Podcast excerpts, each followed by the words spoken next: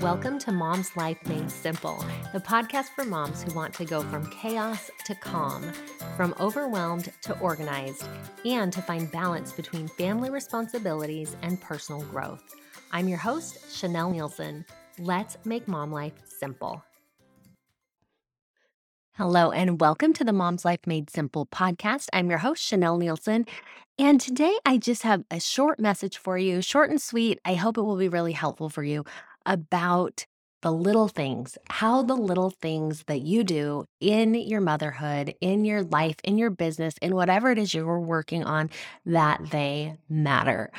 I have a quote that I love. This is actually framed in our room, and it says, it's by Helen Keller, and it says, "I long to accomplish a great and noble task, but it is my chief duty to accomplish small tasks as if they were great and noble."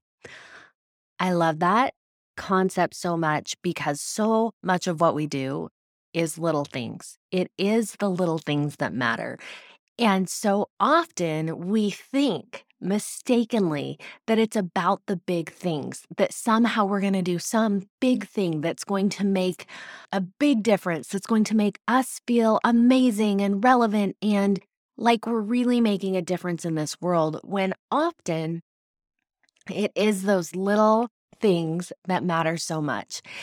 And this thought for this podcast came to me on Sunday at church when a man was speaking. He's probably in his 70s, early 70s, and really just like a good man. And he was giving a talk and he was, talking, and I was thinking about him. I want to tell you something that this man does. So in our church, we don't have a cleaning crew. And what that means is that we are the cleaning crew and we have to take turns cleaning the church. And sometimes it's hard to get people out to that activity, right? It's not that fun. We're cleaning. We have other things to do on a Saturday morning. A lot of people don't want to go and do it. Well, this man and his wife, every time it's our turn, so we switch off months.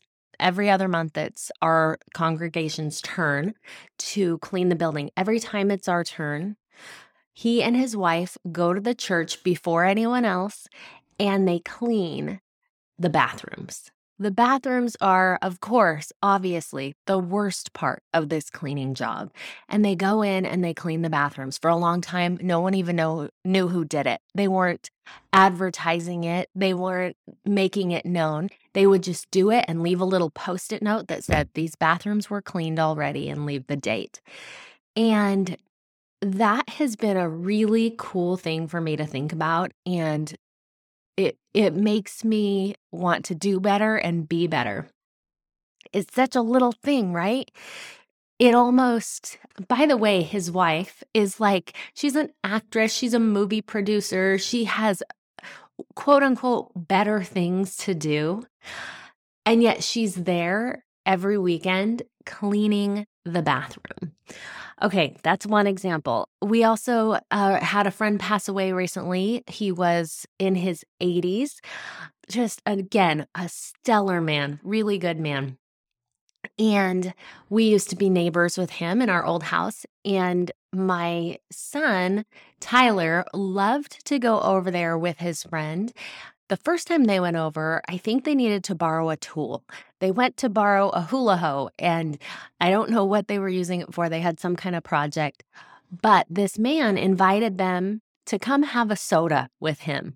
And this was back in the day when my kids did not have access to sugar. This was a big deal to Tyler. And he would give these guys a soda. And so then they started looking for opportunities to go over there, and they would go offer to serve, offer to weed his garden, and just to spend time with him because he cared enough to have his fridge stocked with Shasta Cola and give these boys, well, Shasta orange drink, I guess that's not cola, and grape punch or whatever it's called, and give these boys a soda. And it's such a little thing that made such a big difference and connected them to him. Another example, there was a man again at church, who, whenever we had a church activity, he was the cleanup crew. He was the last one there. He would stay until every streamer was off the wall and every chair was put away. And he just, it's a thankless job. Everyone else is gone. No one really knows that you're there doing it. And yet every time he's the last one there and was just there to help and pitch in. Another example that came to mind, where I currently live, there's a woman who's a runner. And there's a lot of people. It's a very active city that I live in. A lot of people are out walking and running. But this woman holds a trash bag as she runs. And she runs to the trash. And she wears gloves. And she picks up that piece of trash. And then she runs to the next piece of trash. And she's running through the city, just picking up trash and beautifying the city as she gets her exercise. Isn't that beautiful? It's just a little thing. So simple. So easy to do. And yet she's out there getting her exercise and picking up the trash. And then the last one that came to mind, in our neighborhood, someone did some graffiti on like a brick wall. And I saw it and I was like, oh, that stinks. You know, that was the extent of where I went with that in my mind. Like, man, that's too bad that that happened. And a couple days later, I saw a family, a mom and her two sons, out there with paint that they had gone to the store and purchased, just painting over that graffiti and painting the wall. Such a beautiful little thing that they did to beautify and fix what was wrong in our community. One last example that just came to me. We don't know what happened. There was a homeless man. I saw him, but then a couple hours later, when my husband came home, he just saw his stuff. And this was right down the hill from our house.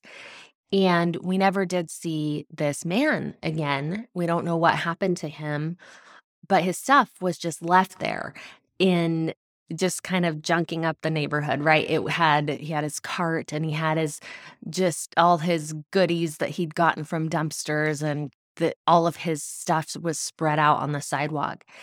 And my husband decided that he was going to take care of that. And so he loaded up the shopping cart and went and returned it to the right spot. He got the things that could be thrown away in our trash can and threw them away. And he just took care of it.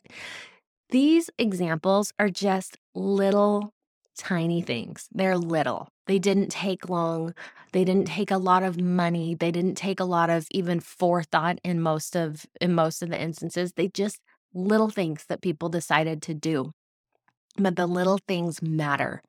They matter to the person doing them because they build their character, right? When we are the one who takes the time to do those things, it builds character. It matters to other people. Like, every time I go by the wall that was painted, I don't have to see that graffiti because someone took the time to paint over it. And doing those little things, when you happen to catch a moment like that and you see someone do it, I don't know about for you, but for me, you can probably hear it in my voice. I'm having to fight back tears this whole episode because it just touches me so deeply that people do those little things. Man, it speaks to me like spirit to spirit. I see what they're doing and I want to be better. I want to do those little things that matter because those are the things, those are the moments, those are the true definition of our character. I remember a quote I really liked in high school said something like, "Character is who you are in the dark." Yes, I happen to know about all of these experiences, but these are not things that these people are making a big deal about, writing a blog post about, being really out in the open about what they're doing. They're just quietly going about doing good. That is the kind of person that I want to be. When we do these little things, these little acts of service, they also connect us with others. They allow us to deepen those relationships. They allow us to feel more connected to our community, to our church, to our family, to whoever it is. Okay, deep breath. So, what little things can you do What little things are you inspired to do? Additionally, what little things are you already doing that you don't give yourself credit for because they aren't the big things? You know, I want you to think through your day. There are so many simple little things that you're doing that matter so much to the people around you. They matter. What you're doing matters. Couple of things. Hugs and kisses. This is something we try to do in our family when people are coming or going. You matter. That connection matters, and it's a little thing that matters.